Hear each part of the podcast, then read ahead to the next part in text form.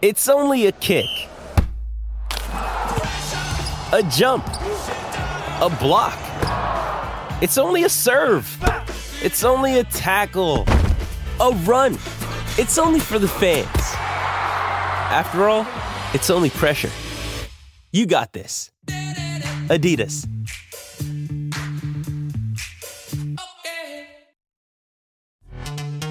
This episode is brought to you by Pepsi Wild Cherry. Pepsi Wild Cherry is bursting with delicious cherry flavor and a sweet, crisp taste that gives you more to go wild for. Getting wild may look different these days, but whether it's opting for a solo Friday binge watch or a big night out, everyone can indulge in their wild side with Pepsi Wild Cherry. Also available in Zero Sugar. So grab a Pepsi Wild Cherry and get wild.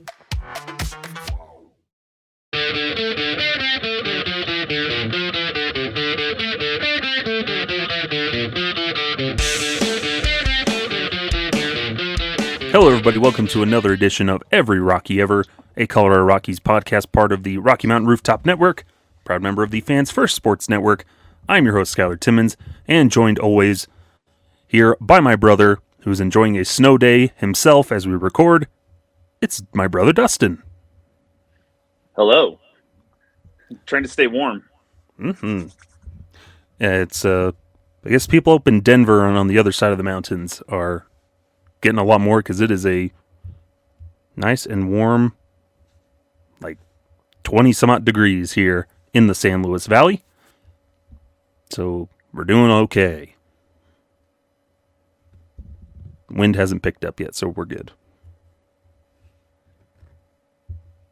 But, anywho's, we're not here to talk about the weather. We're here to talk about the Rockies and every Rocky ever. And this one, I think, is kind of paramount it kind of fits into a more modern era of Rockies baseball, uh, specifically revolving around 2018. Rockies have spent big on free agents before, usually position players. They're hesitant about p- starting pitchers. That'll be another episode coming soon that we'll record. But uh, about 2018, the brain surgeon himself, Jeff Bridich, decides, hey, we got a competitive team here. 2017, we went to the playoffs. It was our bullpen that lost us the wild card game. Pat Neshek gave up a triple to Ar- Archie Bradley. All that stuff. But figuring they wanted to compete some more, what do they do, Dustin? They invest in the super pen. Yes, the super bullpen. They spent big, like blew people out of the water. Very surprising. Drop $106 million on three pitchers Jake McGee, who had already been with the team, so they re signed him. Bryan Shaw, who had been with the Cleveland Indians at the time. And probably the most surprising one was the signing of Wade Davis, the closing pitcher extraordinaire for the you know, Tampa Bay. Ra- Had been with the Rays, became a closer with the Kansas City Royals, and coming off a season with the Cubs there in 2017. Drop all this money into these three guys, and as we will talk throughout this, didn't really pan out. They only the only one year of the Wade Davis was good. Jake McGee was He had a good year in there when he first came over. Yeah, and then I have nothing positive to say about Bryan Shaw. nothing. Yeah, it was. It's one of those things where it was. We were talking about this before we recorded. It it was cool that they spent money. It's cool when the Rockies show, hey, they can spend money. Problem is, they don't really spend it. I guess wisely. They don't allocate it in the right places, or they don't spend on the right type of players. Yeah, and especially when when you saw what pieces left the Rockies at that time, and then they Mhm. brought these guys in. You know, you see, man, they could have reinvested that money into this guy, like an Yeah. Adam Ottavino that went on to play for the Yankees and and Mhm. really did well. And but we were stuck Yeah. with you know this huge for they were taking up those three guys were taking up a quarter of the salary Yeah. the whole team salary Yeah, and we'll- like Wade Davis at the time, it was the highest, I think, AAV salary for a relief pitcher. I think it beat out Aroldis Chapman. It's since been beat, but at the time, that was the highest contract of that type for that type of player. But ugh. and as we'll see, none of these guys finished their contract. That's what tells you how good these contracts went for the Rockies is none of them finished. I think they were all signed for about three years. None of them finished out their contracts in a Rockies uniform. So, not too good. It said it was cool that they spent money, and yeah, what? How could they have reallocated that resources even beyond 2018? Maybe they could have reinvested even more into DJ LeMahieu after 2018. There's some money there and beyond, but instead, it just kind of part of all this stuff where it's just mismanagement of their money and roster got them into all kinds of messes. But so we'll go ahead and break down these three guys. But starting here, we'll start with one Jake McGee, the left-handed reliever in the bullpen, and take it away, Dustin. All right, Jake McGee, number 51. He came over to the Rockies in the trade for uh, Herman with the Tampa Bay Marquez. Rays with their Mon Marquez. But Jake McGee is from San Jose, California. He was drafted by the Rays in the 2004 draft um, out of high school. Uh, he grew up in, in Nevada, actually, and made it over to the Rockies. He was with Colorado from the 2016 season um, into the 2019 season. And, you know, just a lefty reliever. He was a closer uh, for the Rays before heading over to the Rockies. And, you know, he kind of bounced around just in that bullpen area for him. Battled some injuries throughout his year, throughout his career. Uh, it seems like he was never just fully healthy. But once he was done with the Rockies, they said, "You know what, buddy? Uh, we're uh, we're gonna let you go." Mhm. So he uh, was released by the Rockies in July of 2020.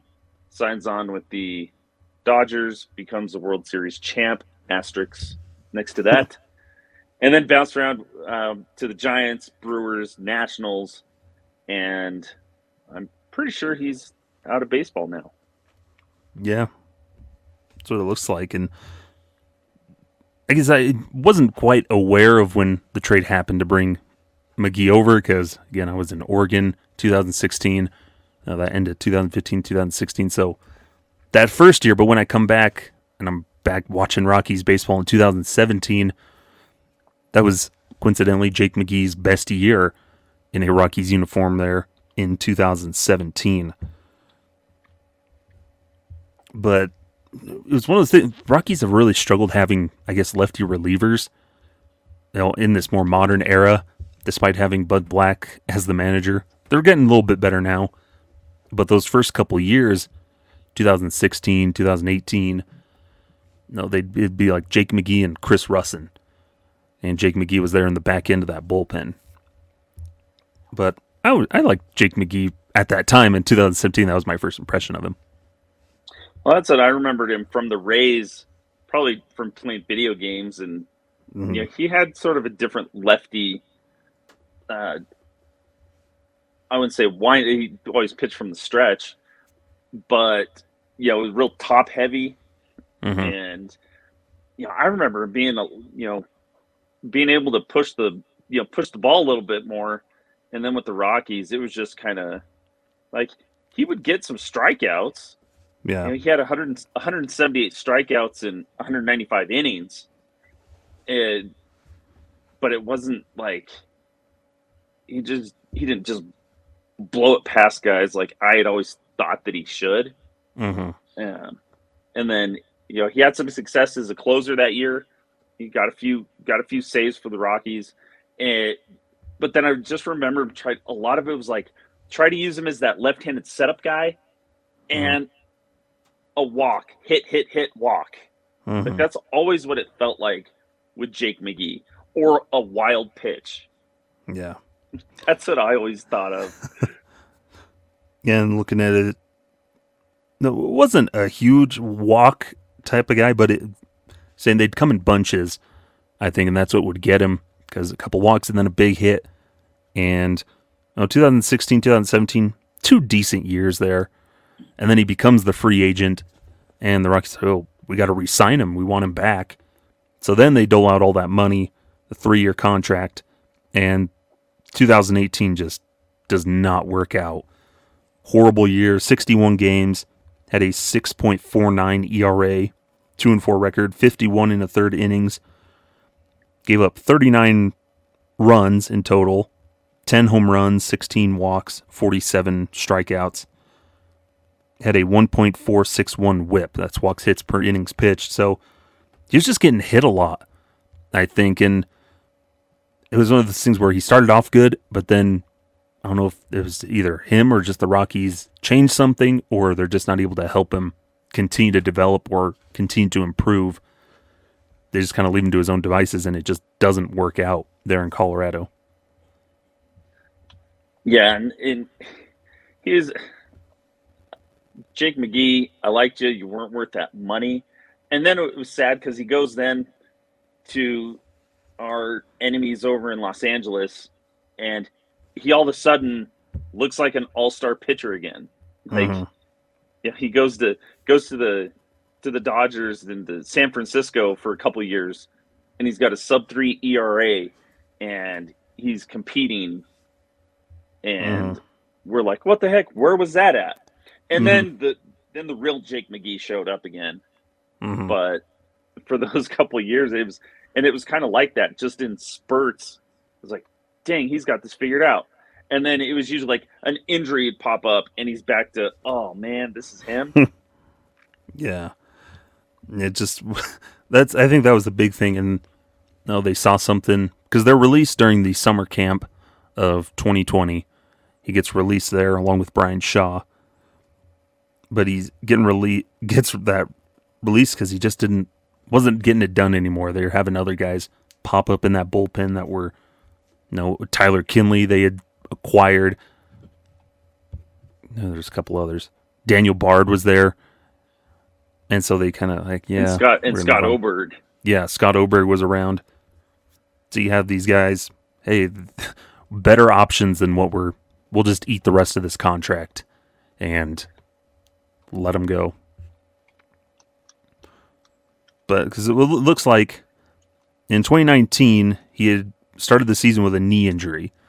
And so 2019 kind of gets off to a rough start but he still manages to turn in a 4.35 ERA. But he's just giving up a lot of injuries and or giving up a lot of home runs, inconsistent. Like you were saying, there'd be good instances. Boom, man, he's lights out. He's figured it out. Then next game, oh, he's given up three home runs and we're down by 10 again, type of thing. So it, I think we end up having to give him about a $2 million buyout or something. But man, rough go of it for Jake McGee, and it's not because a good lefty is hard to come by, and one that can, I think, throw a little bit harder. And I think that's when he moved over to the to the Dodgers. I think that's what he mentioned is they helped him get back to using his fastball, which the Rockies had kind of edged him away from, and he started throwing his fastball more, working off of that instead of you know his other pitches. He was a fastball first type of pitcher, and the Dodgers helped him I guess get back to that where he's throwing it high in the zone and and utilizing all his pitches instead of trying to fit into a Rockies mold of throw it down in the zone and make sure they're sinkers and all that stuff. Get ground balls. Ugh. Just let the dudes cook. Mhm. You know what? Make them let their their unique abilities just you know work for them instead of you know the Rockies have been in this funk of trying to get all these guys being the same and and it's it's like right now when we look at visiting teams come in and just dominate the Rockies offense, it's cause they're not they're letting dudes go out and do their thing. hmm Yeah, pitchers are, and I think the Rockies are trying to do that a little bit more in the minors, at least. It doesn't translate necessarily to the big leagues, but they're trying to you know, work with where guys are at and build them from there. Of what can they do for their tools, individualized, instead of trying to fit everybody into a mold, which they're doing that in the minors. Needs to make its way up to like Bud Black and Company at the big league level. But yeah, yeah, three years, twenty-seven million dollars for Jake McGee, and they end up just paying, end up getting two years out of him, two more years out of him, and then cut him loose. And then he finds success elsewhere, which is pretty common for a Rockies pitcher and player. But in total, in his time with the Rockies, 4.78 ERA, he went 4 and 11 record. Did have 19 saves, 195 and two thirds innings. Gave up 104 earned runs, 112 total, 178 strikeouts, 59 walks, 34 home runs given up in total. 14 wild pitches. So see, that's what I was saying. there's your wild pitches. But yeah, his fielding independent pitching, his FIP was pretty close to his ERA. So either way, he's pretty much about that four ERA in Colorado. There was hope. There's another one of those the Rockies loved what they saw initially and then paid too much for what came after and it just didn't pan out. One of those instances where they're paying for the paying a guy for the past when that's not who they are going forward. Mm-hmm. That sounds very familiar. Sheesh. Hey, it's Kaley Cuoco for Priceline. Ready to go to your happy place for a happy price? Well, why didn't you say so? Just download the Priceline app right now and save up to 60% on hotels. So, whether it's Cousin Kevin's Kazoo concert in Kansas City, go Kevin, or Becky's Bachelorette Bash in Bermuda, you never have to miss a trip ever again. So, download the Priceline app today. Your savings are waiting. Go to your happy place for a happy price. Go to your happy price, Priceline. But moving on to the next guy, the other guy that signed the exact same contract, three years, twenty-seven million, and was released on the exact same day as Jake McGee, was old Bryan Shaw, who's still kicking around in the league. But uh, Bryan Shaw was an interesting one, so we'll throw it over to Dustin. Well, thankfully, it's not. He's still not kicking around with the Rockies. Uh, Bryan Shaw, the right-handed relief pitcher, actually it says on in his baseball rep a switch hitter. So, uh, with the Rockies, he wore number twenty-nine. Um, he's from California. He was originally drafted in the 2008 draft by the Diamondbacks out of California State University, Long Beach, and he he was a name in in a couple of big trades, but came over to the Rockies on that free agent contract in 2018, and played t- the two seasons, and then was released there in 2020. Uh, then went on to well for his whole career, the Diamondbacks, then the the with Cleveland, and that's where he made his name as one of the most reliable relievers, the Mhm. workhorse, which I think was a bad thing in the end for the Rockies Yeah. and went to Seattle, back to Cleveland, and this last year had some time with the Chicago White Sox. hmm But yeah, we can start with that. Talking about that, that was the intent when the Rockies signed him.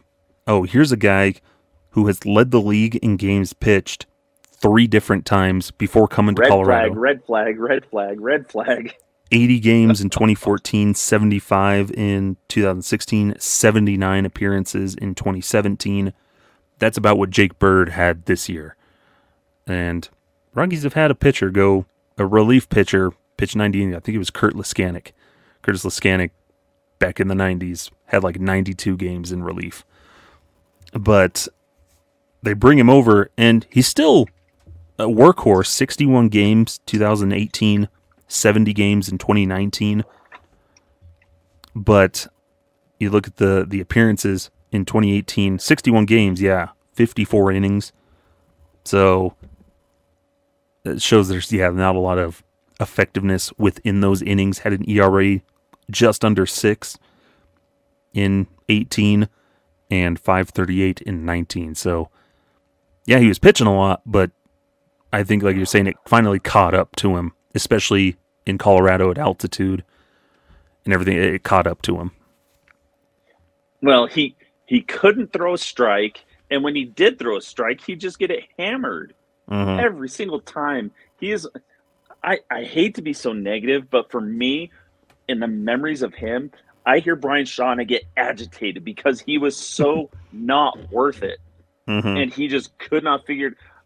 I and you know, as a pitcher, you I know like give me the ball and I won't I will never deny taking the ball. But Mhm. every time that Bud Black called on him, I said, reject this call. Like, no, the phone's not working. Or who, whoever was in the bullpen. Oh, sorry, he's not here right now. Please leave a message. Because he was terrible every single time. And I, I just critiqued every little thing. His his delivery. I said you can see that pitch from a mile away. You know exactly what's coming, and it's going to be a meatball right over the plate. Because if it's not if it's not right down the middle, it's going to be that like wannabe sweeper a foot outside. Mhm. And so pitch is a hitter. Okay, I know what's coming. Oh, right down. Pew! Or Mhm. I'm just going to wait. There's going to be four balls and I'll take a walk. Mhm. So it was. I am. I'm sorry, but whatever. I I bet he's a great guy, uh, and everything. You know, I never say anything bad about them as a person, but when you were wearing purple pinstripes, you were awful. and some of the old comments here on over on Twitter on the Every Rockie Ever on Bryan Shaw's post. There's Shmee at Stop Me Shmee says those numbers, and here I was thinking they were worse. Sorry, Shaw. Yeah, they're still not great, but they're they're not. They could be worse. They're still pretty bad, but I think they're not as worse as bad as people probably have in their mind, or like you're mentioning, but they're still pretty bad. Mile High Fever says Shawful. we enjoy the pun. And then Svensenberg says, Yeah, we could have skipped this one when I posted it. and also somebody, uh, Nathaniel Sunshine, uh, he said, Violent super pen flashback intensifies. Yeah, that's. I think what makes it even worse is just when you look at the contract again, like we were saying, the money spent on him. If it was like a one year deal or even just a two, little two year deal that's cheaper, okay, we, we can stomach that. You can, it's okay. Yeah, he's awful. We don't feel as bad. It doesn't feel as bad. Like, okay, we can eat that contract. But when he gets paid what he was on that big three, three year deal, part of the super bullpen gets hyped up and then does awful, you're like, this was awful. Like, why did we do this? We're stuck with this guy for three years. That was a, if if they would have if they would have thrown out the one year contract, maybe two, or done the one year and then seen With an option that- thing. yeah, I'd go for that. But when they automatic out of nowhere, boom, three years. Jake McGee, we've already had you for a couple. Here's three more. It's like Mhm. no, the you know, it just didn't work. Especially right out of the gate, Bryan Shaw was not good. Yeah. Yeah. Because, like, m- with McGee, we had, okay, we had some, there's some history here in a Rockies uniform. He's been good. But Bryan Shaw, it's, oh, he, he was good in Cleveland. Workhorse, let's bring him over. He can do that for us. And no, he couldn't. Yeah, and that's it's a it's a whole different it's a whole different thing about you know evaluating you know I, i'd like to go into see what their thought process is and check you know how do they you play half your games at Coors Field how are they judging you know Mhm. how are they evaluating your how you're anticipating how you're going to perform at Coors Field Yeah. and I don't know how much experience he had, you know, with Arizona and with Cleveland at Coors Field. If they had any sampling of that, and then I think it's so hard, especially with with Bryan Shaw, because he, was a little, he wasn't a straight over the top. He was kind of that three quarters, Yeah. almost sidearm, and you know, is that does that play at Coors Field in at the altitude? Did he have the same? He did not have the same movement and sink on his ball that made him successful in Cleveland. Mm-hmm.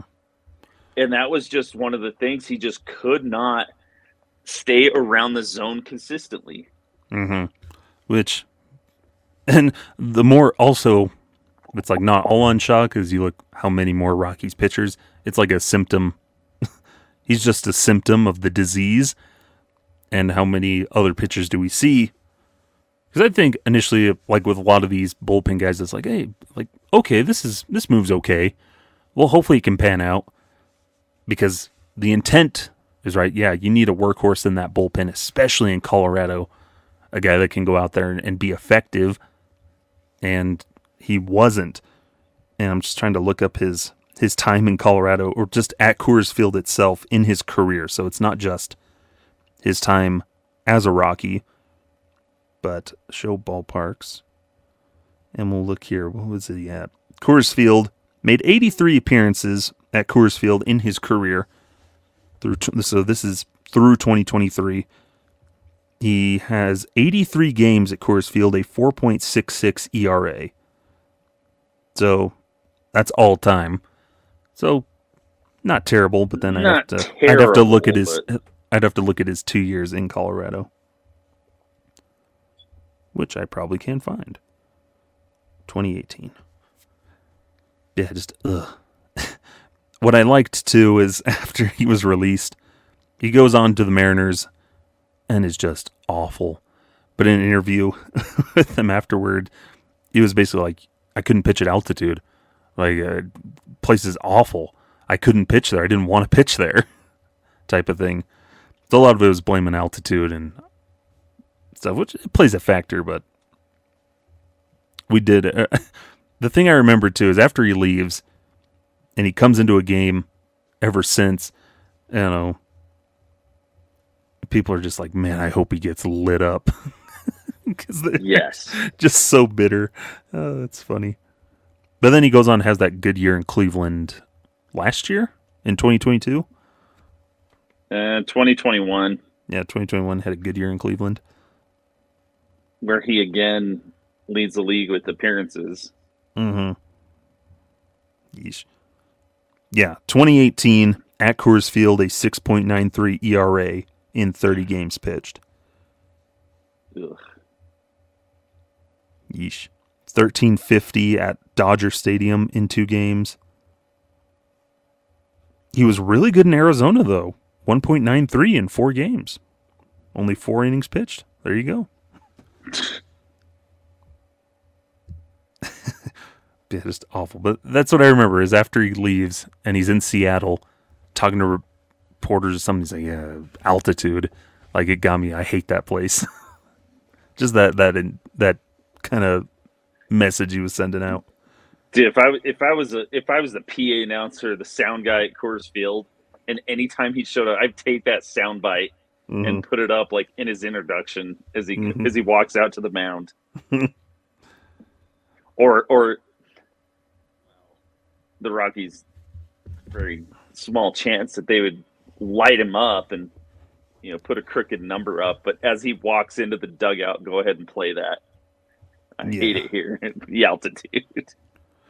Yeah. So here's what he said. This is from the Denver Post, and Patrick Saunders got this gets this quote from the Seattle Times. He says, I got there and sliders didn't work. It didn't matter what we did. We tried to tinker with it. We tried to change it. We tried to do different stuff, and it just basically fell by the wayside. So basically, I became a cutter primary pitcher with kind of a little cement mixer slider that didn't really go in, really didn't do anything.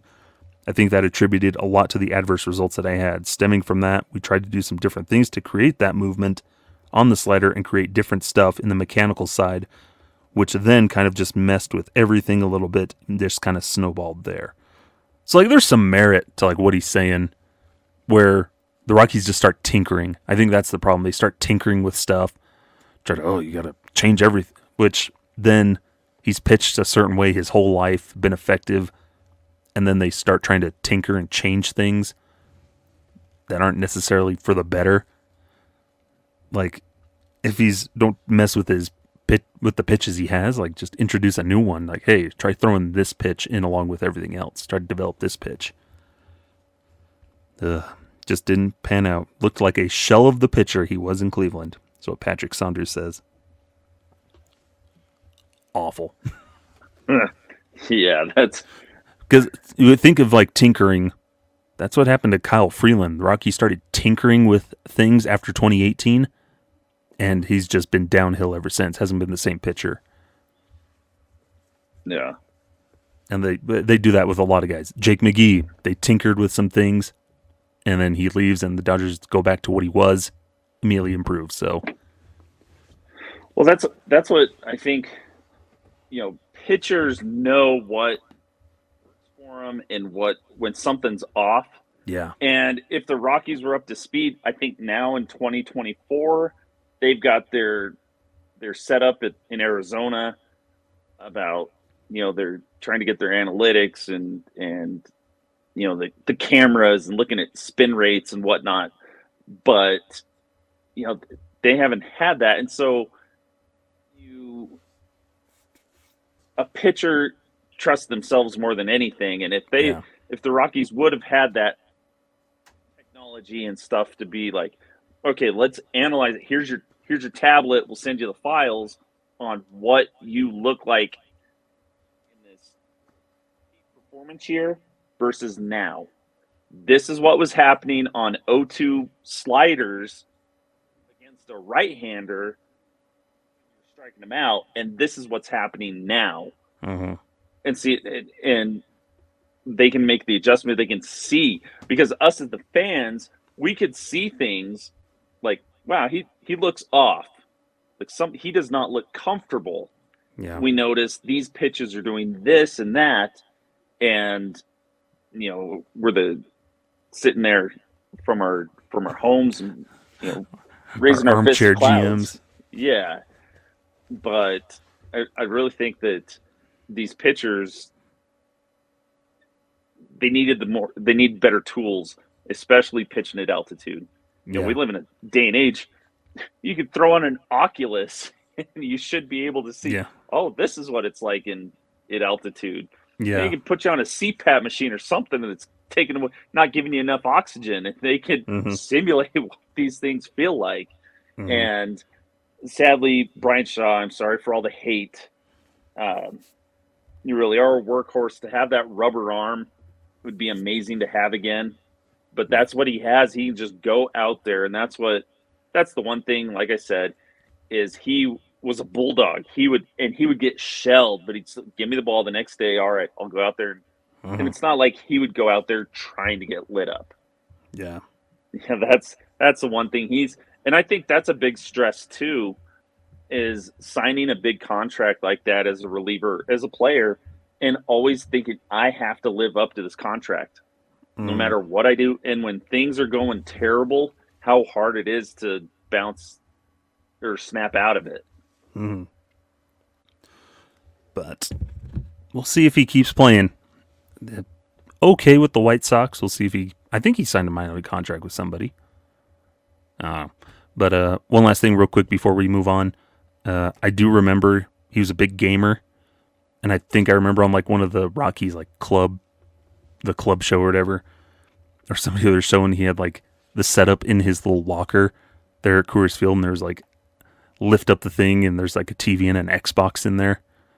And so he'd just be sitting in there playing Xbox, Eh, playing them Fortnites, ugh. something like that. Yeah, that's what I remember. Like Bryan Shaw was a gamer. Like sitting in there.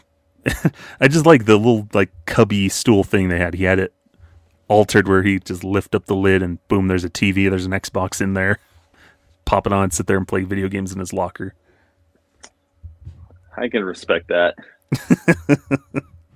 I just wish he would have done more of that than pitching. Mm-hmm. but moving on to our last one here. This was the big one, which the ultimate flop of these three deals. Uh, it's one Wade Davis. Oh, Wade Davis, the right-handed pitcher, six foot five. You know, he's a big guy from Florida. originally drafted in the third round of the 2004 draft by the Tampa Tampa Bay Devil Rays, and he played for Tampa Bay, then Kansas City, and was a World Series champion. And then he played for the Cubs for a year, was an All Star, and came over to Colorado on a, a monumental reliever free agent deal and pitched for the Rockies for, we'll say, two years and a wink, Yeah. and then was released. And he ended up signing back with Kansas City before he called it a career. hmm But he was number 71 and had one very decent first year with the Rockies. And then it was all downhill. hmm Yeah, th- this is a tough one because coming off of 2017, we had Greg Holland as the closer. Really good year. Teammate of Wade Davis in Kansas City. Has a really good year. He leaves in free agency. Rockies don't sign him. Instead, they decide, okay, we're going to go spend big and get probably the best closer on the market in Wade Davis. Which, hey, top free agent at a position, and we go out and get him. That's that's awesome. Unfortunately, he was 30 about 31, 32 and had a coming off a, a good decent stretch with the Cubs there in that that season as a free agent. But he signs a 3-year, 52 million dollar contract. Again, I think was a a record for a closer or for a reliever or closer, something like that. It was a record of some kind. Getting paid $17 million. But in those three seasons, he goes 4 and 13 with 60 saves and 70 opportunities, had 122 appearances, and had a 6.49 ERA. He had an 8.01 ERA at Coors Field and a 422 ERA on the road. So another one of those guys that just couldn't figure out Coors Field.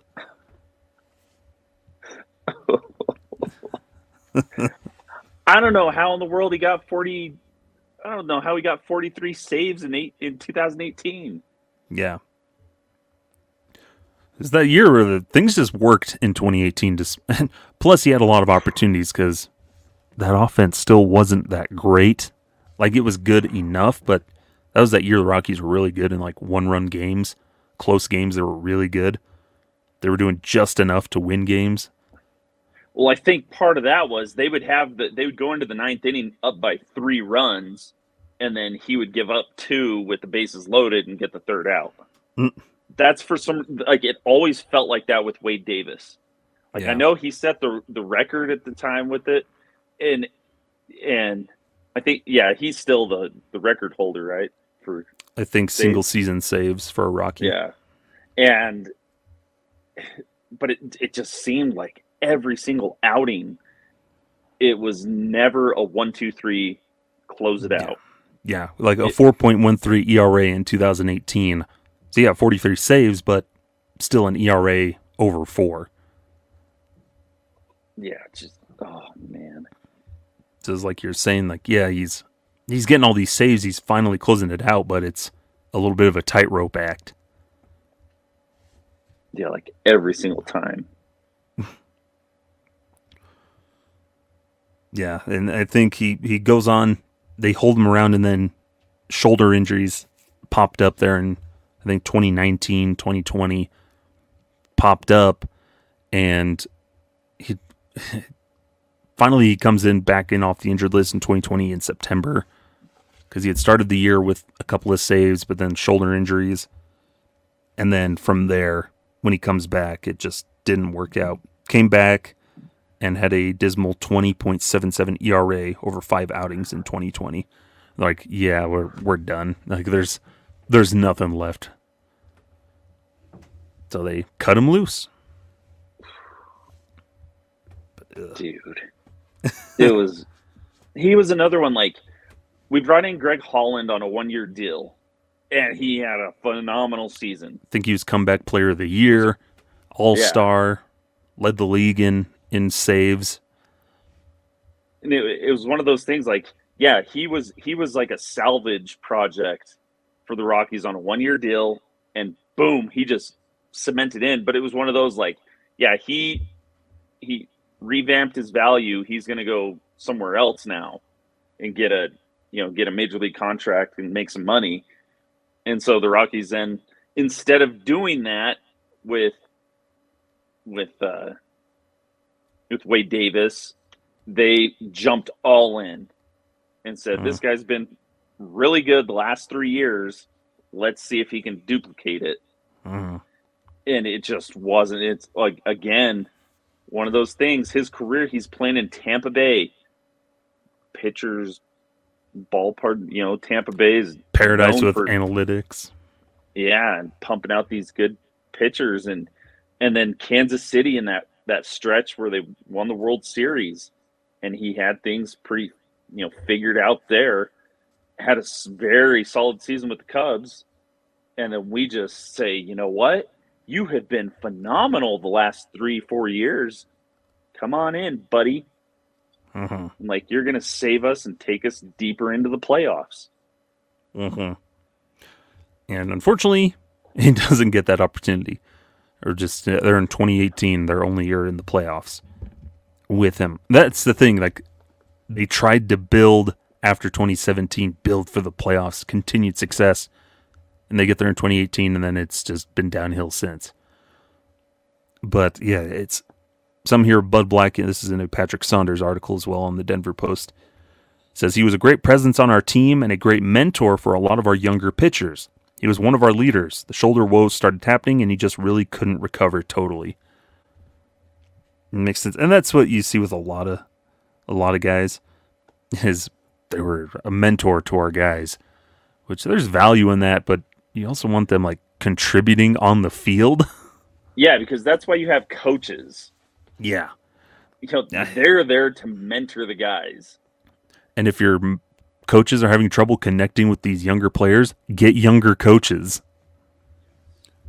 Stop having the the grandpa brigade.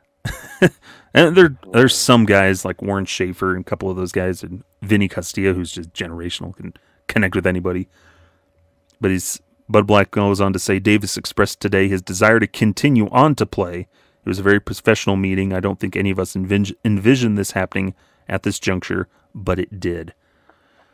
So it just did not pan out for him. And I think a lot of people will point back to, I think it's a lot of those just getting shelled in like the ninth inning blown saves. And time before there's like a series in, in June or something against the Padres in 2019 where the Padres just would not die at the end of a game. They kept coming back in the ninth inning, and he has two blown saves in his, in that series. I think it was like a record-setting series too. It was like rookies hitting back to back to back home runs or something like that. Walk off or like three consecutive games with rookie walk off hits. Or maybe that was more recent. I don't know. It all blends together. Yeah, ugh. Yeah, that this super bullpen was just like it was a vision of things to come.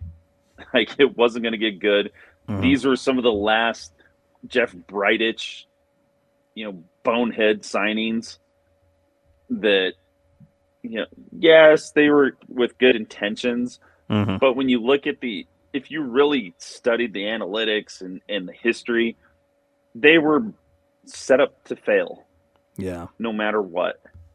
Especially with the things that the Rockies, you know, the teams that they built hmm around him, it just it just didn't work, and, and it it's sad because it goes back to the Rockies' history of signing pitchers to long terms, you know, bigger deals, and them not panning out. Like we'll get into our in that in the in another episode of our, you know, the the super starters hmm that that they've signed trying to save the rotation or solidify the rotation and they just don't work out. But then if we did some of these guys with the one year the the lower you know the low risk hmm and we like we covered a few, a few episodes ago of Jason Marquis hmm where it was like dang that was that was a golden one. Hmm that you know that's that's one that was a low risk, and we got a you know we got a lot of reward from him that year, uh, but they still they haven't been able to find it, and as we try to they try to make you know bring up the homegrown guys and then throw in these big names it still just has not been able to to solidify no. And create an actual super bullpen yeah and especially in the i think i'm more willing to spend on starters than you know a reliever because reliever is so volatile as as we've seen talked about yeah these guys maybe had one good year except in Bryan shaw's case but then everything else has been kind of bad. And so it's hard to, I guess, evaluate and see the value in how much do we give a reliever. You know, is Josh Hader really worth as much money as he's looking for on the free agent market? He's a really good pitcher, but is he going to be worth twenty million dollars a year for five years? No, uh, I don't think so. No, relievers are so Edwin Jack, uh, not Edwin Jackson. He's probably still getting money somewhere too. But uh, Edwin Diaz for the Mets signed that huge contract. They immediately lose a year of him because he tears an ACL in the WBC. So there's so much risk, I think, in relievers, especially because, you know, yeah, they're going to get quite a bit of work, but it's just you never know what they're gonna you're gonna get from a lot of them. Oh, is he going to be successful especially in Colorado. Look at Daniel Bard. He's been good every other year on, the, on the contracts yeah. he's signed. So 2024, he's due for a good one. It's an Hopefully. even year. Please. We need it. But it's tough to value. And so, oh, and the problem is the Rockies will see like things like the super bullpen. Oh, we can't spend money because look, it didn't pan out. And giving themselves excuses where I think you could you know, spend some money, not this ludicrous amount. Whether it be starters, you can go out and spend on starting pitching. I think with these guys and a lot of things, it goes back to what are the Rockies doing to help guys be successful? Are they giving them the tools to continue find success at Coors Field? Why is Wade Davis struggling so much at Coors Field? What what do we need to do to remedy that? No, in, in his preparation and, and stuff. Yeah, and we look at it it's interesting too to see who were the catchers in those seasons. Yeah. There's a lot of Tom Murphy, Tony Wolters, a little Chris Iannetta, I think, dashed in there. It's like, yeah, were were those the guys needed at that time behind the plate? Yeah, yeah, and I, I think that's a big thing we don't focus on too. Is like, are the catchers how savvy are the catchers with like, you know, noticing things, calling games, working with pitchers? You know, I think that's a that's a big one because I think you look at right now Elias Diaz. Yeah, I think he's a good catcher, but is he still like is he the best catcher to continue helping work with catchers moving forward? Type of thing. There's a lot of yeah, factors that go into it. Yeah, or you know who the pitching coach is. Yeah, I, I am who I'm like the I feel like the only one right now that's been like red flags of who's in the bullpen in these times. I think with them it was still. Well, he was he was a pitching coach. Yeah, um, and... Steve Foster, and I think he really connected with Wade Davis, and he had that you know that 2018 good season. But then after that, with with you know in the bullpen, who was it, and who is it now with the starting pitching? I think Darren Holmes it's, was still around that area. I think. Oh, yeah, Darren the Hitman Holmes, and and so there's a lot of factors in there that the Rockies are still, I think, light years behind everybody else. And I think now it's it's harder because it, it feels like back then, like, yeah, you could look at these relievers and, and bank on them, but it's not like it used to be. Mm-hmm. You know, mm-hmm. I remember relievers were always like the big names out there because they're just constantly year after year after year putting in good like Bryan Shaw with Cleveland. He just had year after year after year of sub 3 ERA and it's like, "Dang, you can count on this guy." But I don't feel that that's a thing anymore in Major League Baseball. Mm-hmm. You can just count on these guys just year after year after year of this reliever has it. Mm-hmm. You know, even you think of of our best, the best guys right now.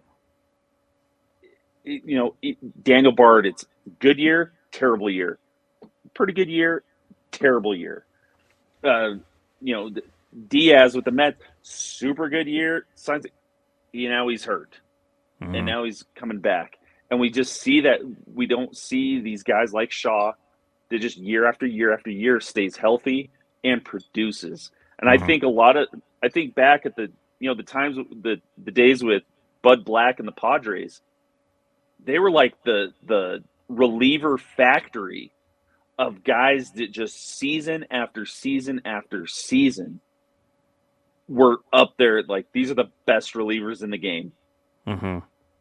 and they they were that consistent for years but i just don't feel that that's a thing anymore in major league baseball and i think Yeah. that's why this kind these kind of contracts just kill the rockies in those Mhm. years they just it, it, they- and they- they just didn't work out Yeah, overpriced type of thing where it could be they were just betting against the Coors tax, which it's self-imposed.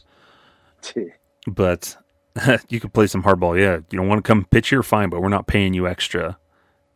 Well, why you shouldn't have to pay somebody extra to come pitch at a any specific ballpark. But that's part of the Rockies' problem is they haven't made it a desirable place to come pitch.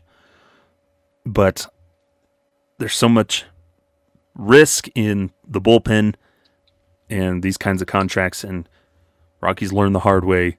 Okay, yeah, don't pay way too much for relief pitching. Because you can always you never know. Somebody could just pop up out of your bullpen and have a phenomenal year. Scott oberg almost came out of nowhere boom. Yeah, and then they reward him with a contract that well, would have been still a pretty team friendly contract if he had been able to stay healthy through it Well, you look like, like now Tyler Kinley, mm-hmm.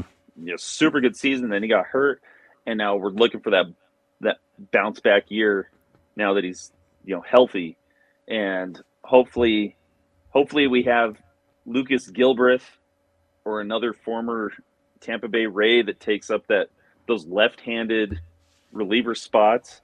Mhm. We we have uh, the Rockies' own version of Bryan Shaw and Jake Bird Mm-hmm. who just rubber arm can throw and throw and throw whenever he's called.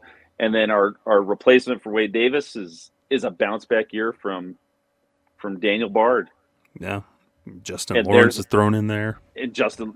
And there's our super pen, there you go a whole lot cheaper too. Are you like even if you look back through the history of Rockies pitchers, like really good relievers, they weren't anywhere kind of like the caliber of those super bullpen. There were better bullpens in the past. Even when you had like Matt Belisle in there eating up a ton of innings, Houston Street, Rafael Betancourt, Yeah, Betancourt. That's my Rafael dude. uh, Rex Brothers, Brothers, Brothers, brother. Oh, Good stuff. There's that one year there was like the killer bees. It was like what Belisle, Belisle, Beimel, Betancourt. yeah, Joe Beimel. Oh, something like that. There's the Killer Bees bullpen. They had a good year. yes. But really quick, here's some other comments on the original post for Wade Davis. Didn't realize he got 13 losses. I was bummed when he left the Cubs since he was so good, but unfortunately, it was the last good year of his career. Really dominant year. I'll still say 2018 was good. Wasn't great, Yeah. but it was good. But closing out 43 major league ball games, pretty Yeah. good. Yeah. Was it 17 million dollars good? No. No. maybe 10. Uh, hey, it's Shmi again. Says absolutely brutal to watch this guy close. And then we get uh, some gifts and people like, boo this man, boo. Get off my screen. You wasted our time. Boo. I was so excited to sign you. I do remember Wade Davis like getting booed. Like Rockies fans like don't really boo a lot of players. They don't boo They often. should. But Wade Davis, I remember him getting booed. Like there, it was uh, one of those times another blown save thing, and he just heard it from the fans. Man, Is it, is it bad if I'm one of those?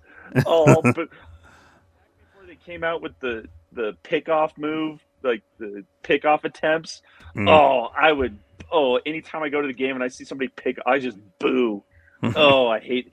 It's the ninth inning and they're picking. Oh, I, I was booing. I think we were at a game, one of the games, and I was just booing Mm. any little thing. Like, come on, just play. That's funny. Mhm. Boo this man. boo, boo this man. Yeah. Oh goodness. But thus ended the uh, another. Jeff Bridich probably goes down as the worst GM in Rockies history. Awful. Easily, in the history easily. of anybody. Oh, Yeah. Easily one Get of the worst.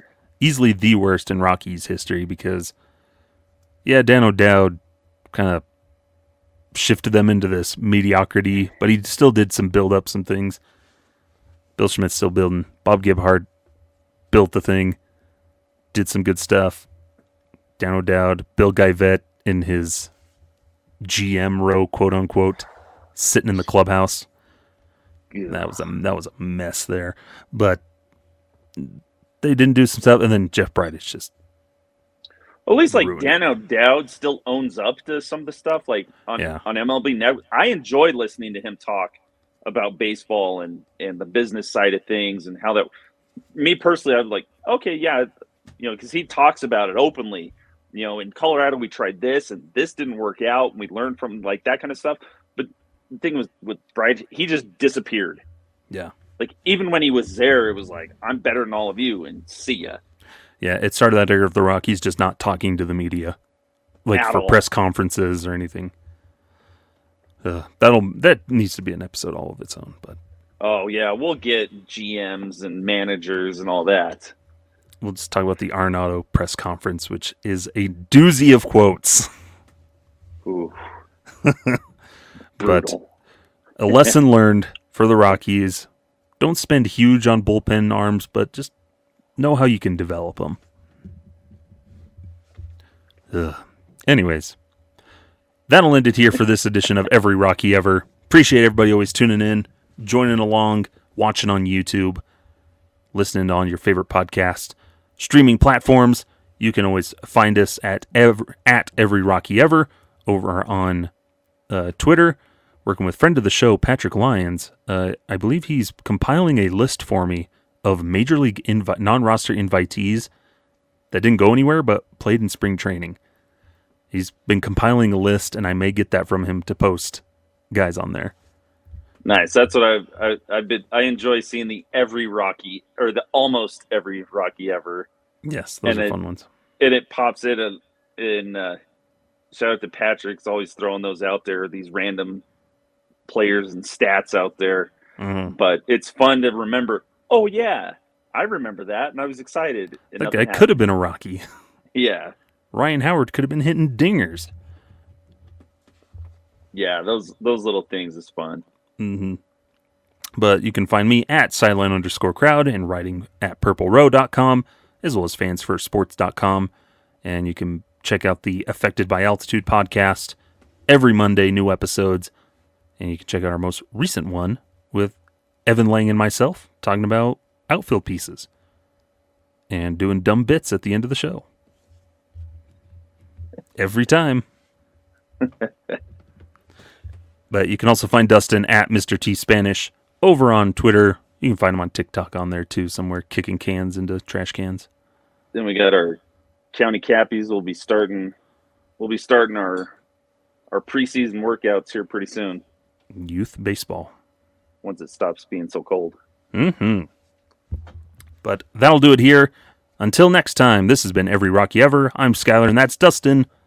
Farewell. Farewell.